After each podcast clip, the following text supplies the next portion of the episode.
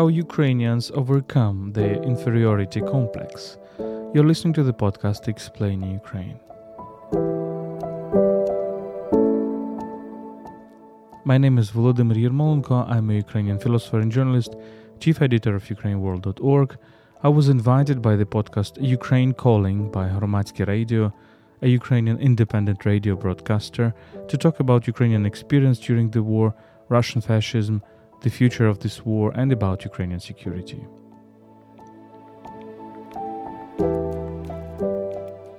Andriy Kulykov, chairman of the Hromadske Radio NGO and a Ukrainian radio and TV journalist, is the host of this conversation.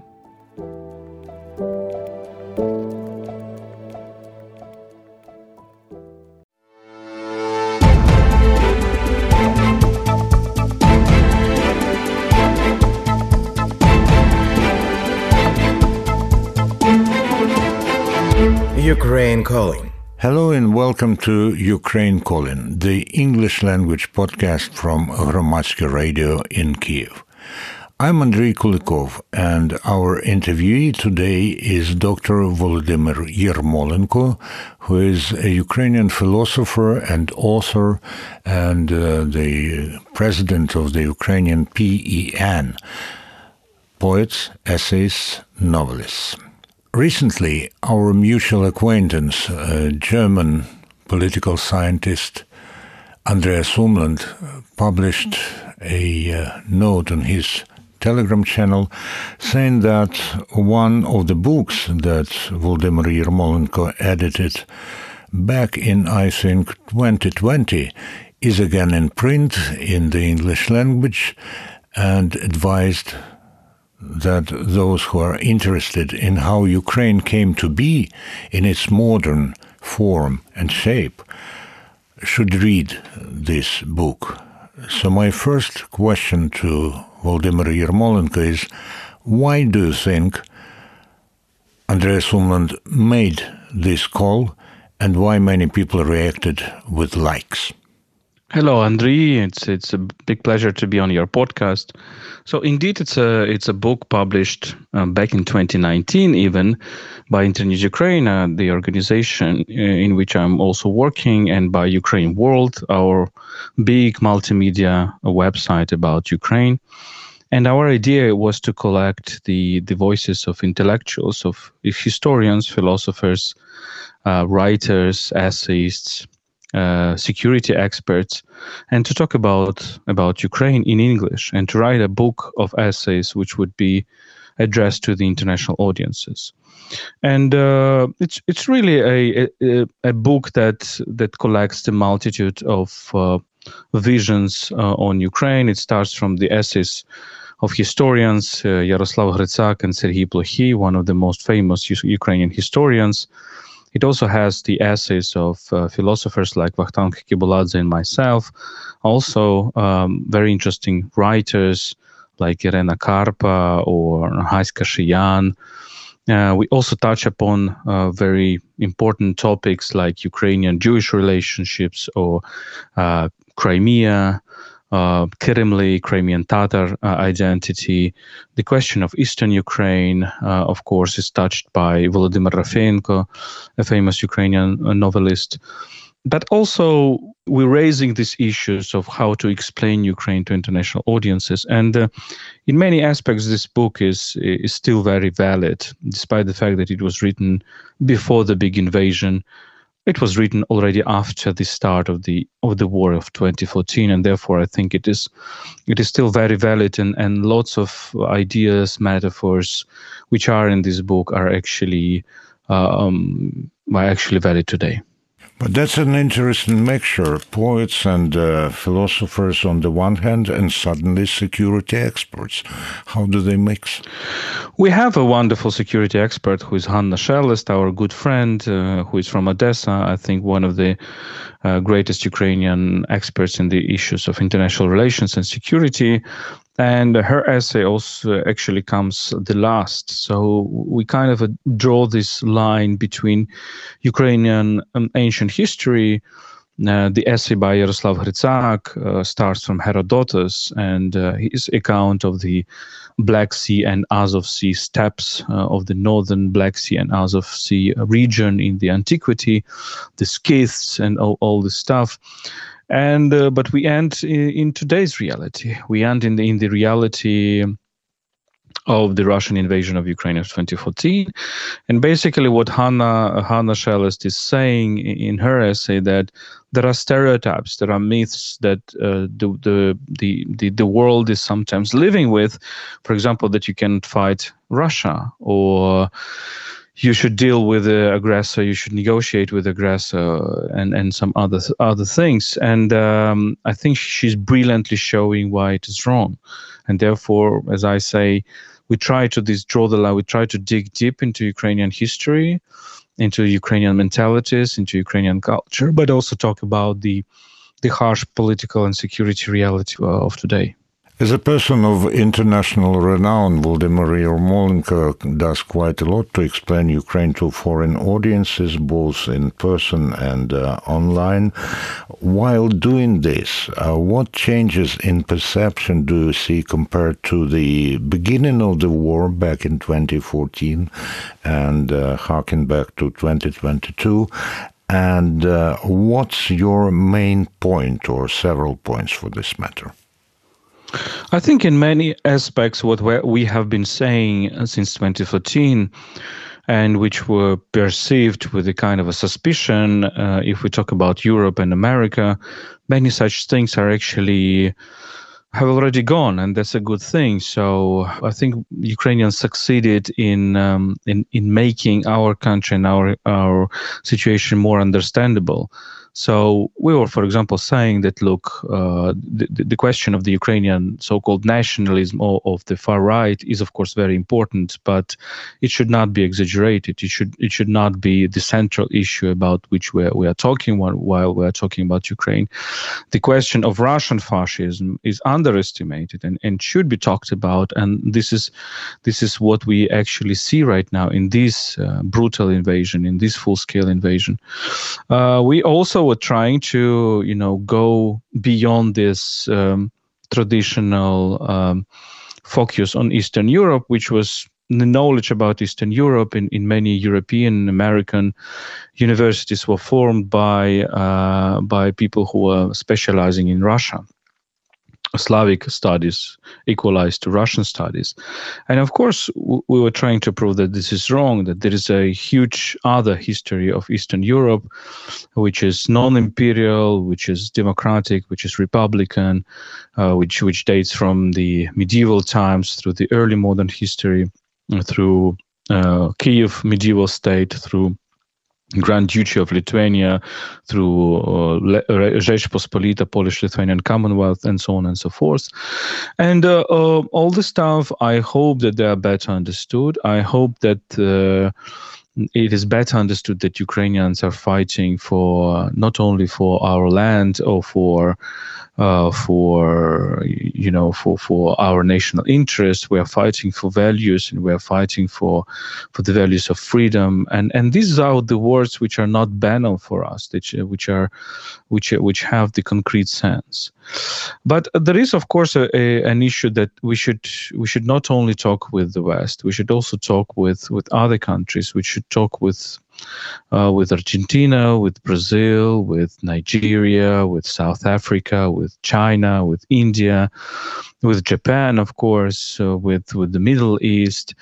And uh, this is a much more difficult task, actually, I think, because um, because Ukrainian voices, uh, Ukrainian voice was not present there for, for decades or for centuries, and uh, we we tr- kind of trying also to to develop a vocabulary and to talk to these societies too, w- with hope that there are some issues that uh, that these societies and people there can also recognize them uh, in in the Ukrainian fight. And one of the biggest metaphor that we have in Ukraine here is that Ukrainian fight is the fight of David against Goliath, to, to, to use the biblical metaphor, it's, it's, it's the fight of a of an underdog, of a of a weaker uh, state against a visibly stronger state, and that means that the success of the Ukrainian fight can also give a chance to other states which were kind of excluded from the global politics, from the global culture,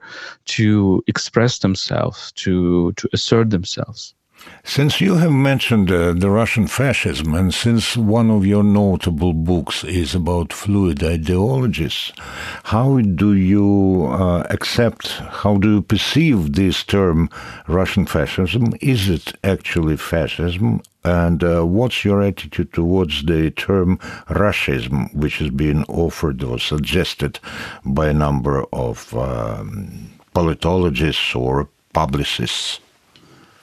I think there are certainly similarities uh, of current Putinism with, with the fascism, with Italian fascism and and German Nazism. The first is, of course, the cruelty and this thinking that actually uh, you accomplish your state only in a big war, and uh, the goal of the state is actually the war. Uh, that that's what we see uh, in in contemporary Russia. That what we see, we have seen in in German Nazism and Italian fascism. This kind of a militarization of society, this idea that society should turn into into soldiers uh, who sacrifice themselves for for some bigger goal and who are actually ready to sacrifice other people uh, because they consider other people as uh, lower than themselves, the so-called Untermenschen, as as the Germans German Nazis were saying.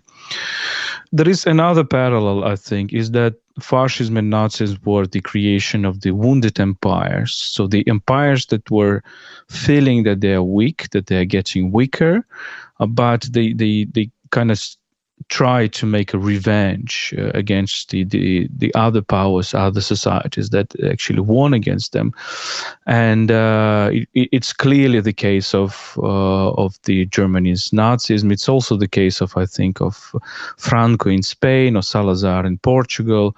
Uh, it's also a case of Mussolini's Italy, despite the fact that Italy was on the winner's side of the First World War, but it perceived its victory as a, as a, as a loss because uh, and for it, it, Italian nationalism, uh, the, the, results of the war, the Versailles results of the war, were not at all what, what Italy expected.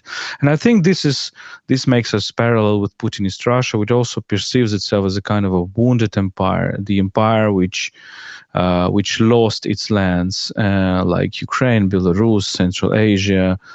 Kazakhstan, uh, the Caucasus, Georgia, Armenia, um, and um, and there is this revanchism. So I, I do think that what Putin tries to do is to to have the revenge against the loss in the Cold War, and therefore the idea of re-establishment of the Soviet Union is one of these ideas.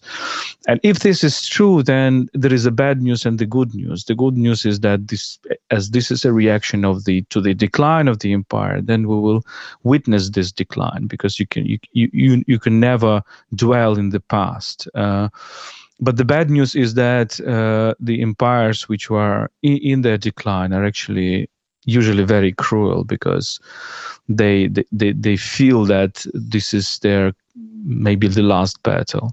But there is a difference with fascism i think an important difference because fascism was an ideology of the young people. Uh, both Hitler and Mussolini were, relatively young politicians, and uh, the the people who followed them were even younger the 20 years olds the 30 25 maybe 30 and this makes a difference with today's Russia because today's Russia is actually very old. Uh, the elites are very old. Putin is very old. His entourage is very old. People who uh, are around him are over the 70s. And um, and people who support him are also mostly old. And I have the metaphor that Putinism is a Brezhnevism that wants to be Stalinism. So it's it's a Brezhnevism in the sense that it is also a creation of the old elites, physically old, uh, with very very low energy, but um, but they want to be Stalinism. And uh, I, I, do hope that in the long run, uh, this difference will will play a role because Ukraine in this in this context is much younger in terms of thinking, in terms of elites. Uh, President Zelensky is just over his 40s, and people of his team are usually younger. So I do hope that um, this difference will also be a, a very important factor in Ukrainian struggle against Russian invasion. Volodymyr Yermolenko, Ukrainian author, philosopher, and uh, scientist of uh, politics, researcher of politics, is uh, our interlocutor in the Ukraine Calling uh, podcast on Hromadske Radio. And since you've mentioned the Wounded empires. Uh, one of the messages that Putin tries to spread, and of course not only Putin, is that uh, Russia has been wounded by um, evil West and so on and so forth. To which extent do you think the wounds of the Russian Empire are self inflicted? I think they are self-inflicted because uh, there is also discourse in, in some international circles that look, we humiliated Russia after after the Cold War, which is not true because Russia was accepted to all the uh, all the key clubs. Uh, Russia was given a, a, place of the permanent member of the Secur- UN Security Council, even in violation of the rules as, as we know today. Russia was accepted into uh, G8. Russia was suggested fantastic rules, very good, very good actually conditions for its trade, and and Russia was earning money on its trade with the West, primarily gas and oil.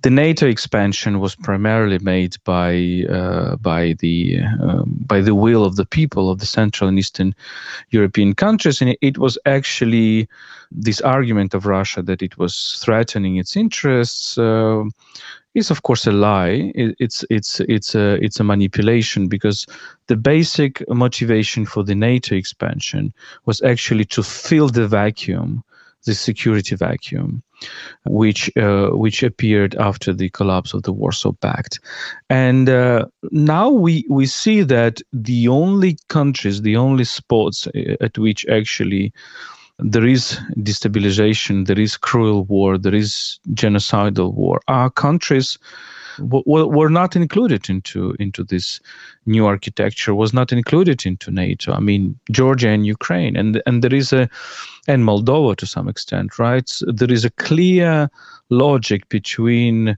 the, the the fact that Georgia and Ukraine was were not really given a true NATO membership perspective, uh, very concrete NATO membership perspective, and Russia's attack against Georgia in 20, uh, 2008 and, and its attack against Ukraine in 2014. So this is the question of the security vacuum.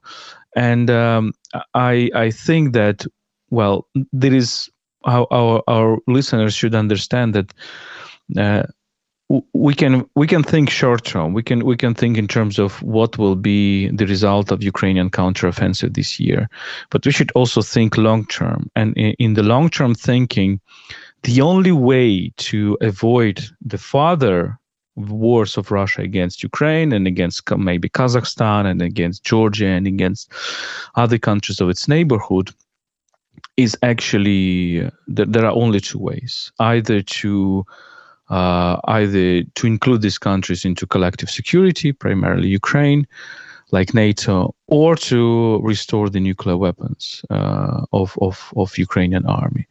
And uh, the nuclear and the NATO are the only things that can contain Russia. We should understand that, and we should understand that even if Russia loses this particular war, within the logic of this wounded empire, it will try to take the revenge and and launch another war, like it did in with Chechnya, for example, uh, like it did in Georgia also as well, and. Um, the, the thinking, I think, should be mid and long term as well, not only short term.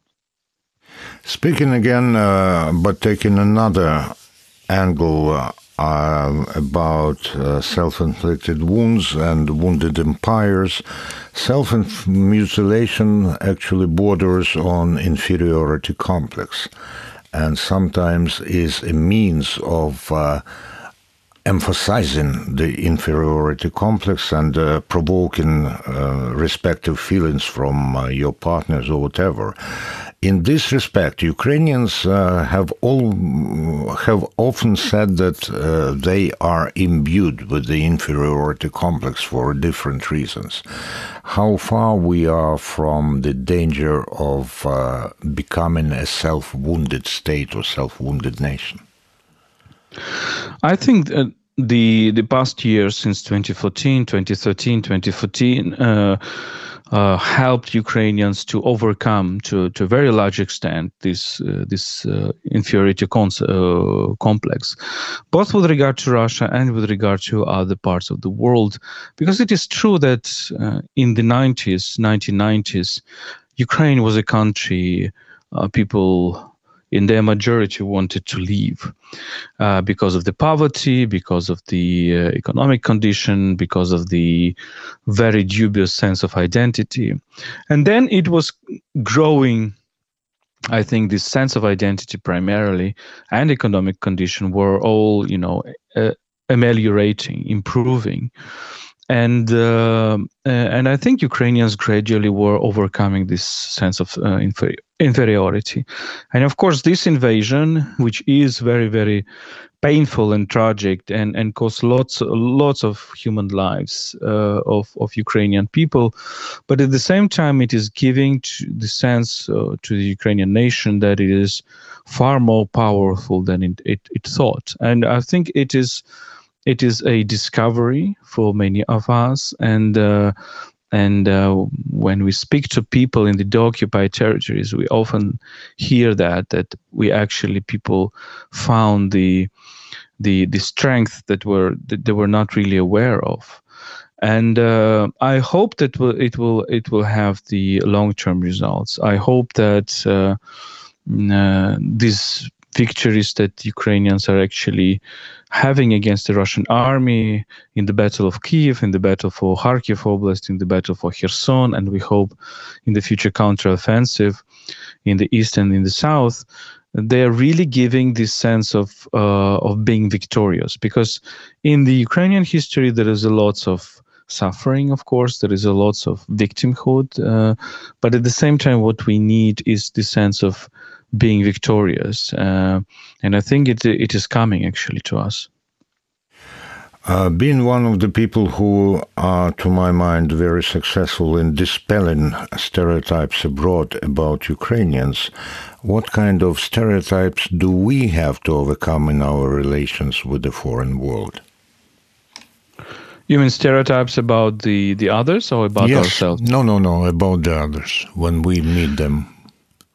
Well, well, I think the um, I think of course um, anybody everybody has has big stereotypes about any particular country, and now, for example, uh, when when I travel in, in in in France or Germany or or when I talk to colleagues from Spain. Uh, I see that, for example, Ukrainians might have suspected that the support for Ukraine is low in these countries than it actually is. And uh, this is very important to understand that there is a public opinion support in, in, in most of these countries. It can be fluctuating, it can be going down, it can be lower, it can, it can be up. But uh, I think that there is this feeling. And um, we should not be thinking about Europe, for example, as um, as there is sometimes thinking that it, it is a well-off, rich continent which only cares about itself. Uh, I think it's not true, and uh, and uh, we have this feeling of of of solidarity, and, and we also see that that Ukrainians kind of uh, help other countries also to uh, find their own their their own identity, their own feeling of solidarity, because this feeling of solidarity always helps everybody. When there is something that helps us overcome our atomization, our uh, unsurmountable differences, when there is something that helps us overcome it, it actually a two-way street. It's it's beneficial both to to the both sides. But I, I also think that we have lots of stereotypes again, again about non-Western world, and uh, this world should be should be discovered. for Ukraine. And I, I, do hope that there will be much more interesting things, not only in the interaction between Ukrainians and European or Northern Americans, but also, as I said, interactions between Ukrainians and uh, and people from the uh, Asian countries or African countries or uh, Latin American countries, because th- there is so much in common to to to find. The, there are, I think, structural similarities in in cultures between many many nations which. Uh, which were under certain imperial rule or, or, or colonization, uh, I think there are many parallels in this kind, many parallels in the way how societies are organized, many parallels in the way how you perceive art or literature.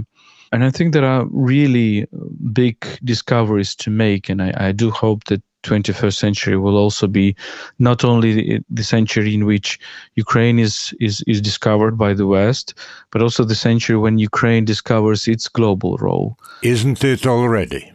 Uh, I don't know. I'm not sure. I, I, I think that uh, I think that uh, we we are really not uh, in the moment when we are discovering the big world we are we are focused on ourselves of course and we are focused on our partners who are helping us economically and militarily but uh, uh, we need to, to to discover our global role. Ukraine, I, I do I do think that Ukraine is able not only to just to fight, but also to lead for for certain global causes like environment or, or, or the rights of smaller nations or denuclearization or you name it. It's not for the first time, even during this interview, that Dr. Yermolenko mentions Asian, African countries, and uh, take note Spain, France, Germany, and uh, I presume that you do not talk to people in these countries only in English. Uh, one of the worries that I have is that we are so much concentrated on the English language and uh, seeing it as a tool to reach global audiences that we forget or overlook some other important languages in the world, both, uh, let's say, European and non European. How do we overcome this problem? Yes, I think I think we we should work uh, in this direction too. It's good that Ukraine learned how to communicate in English. That's already a very good thing. I also I also speak French. I understand German, and Ukraine World actually has five language uh, versions. We have uh, we have accounts, Twitter accounts in English, German, French, Spanish, and Italian. And I think the more languages we can speak, the better, especially given the fact that in many countries of the world, very unexpectedly, there is Ukrainian diaspora. There, there are Ukrainians who actually know these languages. It's, it's very important to talk in Japanese. It's very important to talk in Hebrew it's very important to talk to try to talk in chinese as well i think. With african countries i guess it's it's important to talk not only in english but in french for example or with latin america in spanish and portuguese. And i i, I do hope that uh, we will get there. So the I feel that interest among among some young people in Ukraine to, to go beyond Europe, to go beyond America, to learn Asian languages, for example. Uh, but we need time, of course, for that. We need time. It, it's true that there are not so many French speakers in Ukraine. There are not so many Spanish speakers.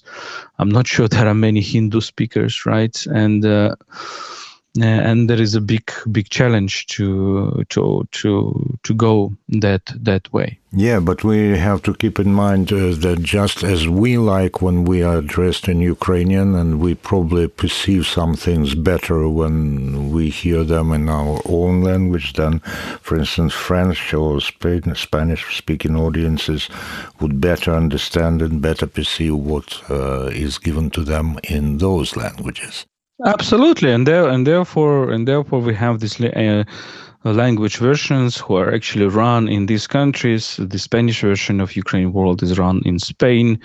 The German version uh, version by people in Germany, the French version by our, our colleagues in France, uh, the Italian version by our colleague in Italy. So this is very important that these people are there, that they understand the local specifics, the local culture, the local information space, and uh, they try to tell uh, this story, the Ukrainian story, to make it better understood in in these languages. Uh, also, during our conversation, you said you compared Ukraine to the underdog, but how much we are a dark horse in this world? That's an interesting question. I do think that we are, in, in many ways, are terra incognita, uh, and we will continue to be a terra incognita for quite a long time because, in order not to be terra incognita, we have to really our our literature has to be massively translated, our our movies has to be broadcasted, uh, and and and and made uh, and and broadcasted, and. Um, I, I hope we will come uh, to this. But um, in this respect, I think that Ukrainian message to the world should also be that look, we were overseen, we were overlooked by so many decades and even centuries, and, and suddenly you realize that Ukraine is a fantastic and very interesting country. And therefore, there is so much to know, also to learn about other parts of the world which are probably marginalized, which are not noticed. When did you realize that Ukraine is a wonderful country and very interesting? Because I believe that uh, each and every one of us has special uh, uh, stages when we come to the understanding of this. Was it from the early childhood or maybe later? I think that for, for me, actually, even even the, the hard times of the 1990s were also beautiful times, and uh, uh, I remember the last uh, last years of my school in Kiev in, in the mid 90s, and then the first years uh, at the university, Kiev Mohyla Academy, where I entered and I, I, I met so many wonderful people. So we didn't have money at the time; the economy was in ruins almost, but there was the spirit of uh, personal communication, which was which was magnificent, and uh, I think at that time it is it, it, was clear for me that I'm not going to leave the country. It's it's very interesting to be here, and then of course we went through the really historical processes. So we went through the Orange Revolution, then we went through Euromaidan, and even during the war, uh, despite the fact that it is again very painful and very tragic, but there is something in in human nature which which develops, which shows itself, which which you cannot really discover in the peaceful times. The the, the courage, the altruism, the self-sacrifice, the the the humanity, all this is, is present here, and therefore I think indeed Ukraine is now one of the central points of the global history and the difference with the Second World War, in which Ukraine also was a central point of, of the global history, as, as Timothy Snyder showed in his book, Ukraine, Belarus, Poland. Today, uh, it is recognized. It, is recognized by, by, by the world that Ukraine is indeed the, one of the central points of global history. Probably the last question in this conversation. I, uh, for the last time, I have seen you in person, something like four or five days ago, when you were presenting a translation of a biographical book about Susan Sontag, and there were something like 30 people all in all in the audience. Why a person of such a note would spend um, at least two hours talking to 20 or 30 people. Why not? Uh, when we when we travel across ukraine with you know with our team from pen ukraine we sometimes meet spend hours talking to uh, 10 people 15 people. Uh, sometimes we make events for hundreds of people. Uh, sometimes some of my posts on twitter has several millions of views, uh, but sometimes I, I really spend several hours with talking to a few people. I think uh, it's all necessary. I also keep on teaching at Kiev Mohyla Academy, and sometimes on the seminars we have just a few students. And last year, uh, on on one of the of my courses, there were only two. Uh, and at some point, I was even talking to one student uh, for for several weeks. So I do think that this is this is important to you know we are not the slaves of quantity or slaves of numbers. Sometimes in order to go deeper uh, you you really need to talk to a few people only. And to be a master of quality of the quality that is so characteristic of a philosopher writer author journalist Volodymyr Yermolenko dr Yermolenko who was our interlocutor in this podcast Ukraine Calling from Hromadske Radio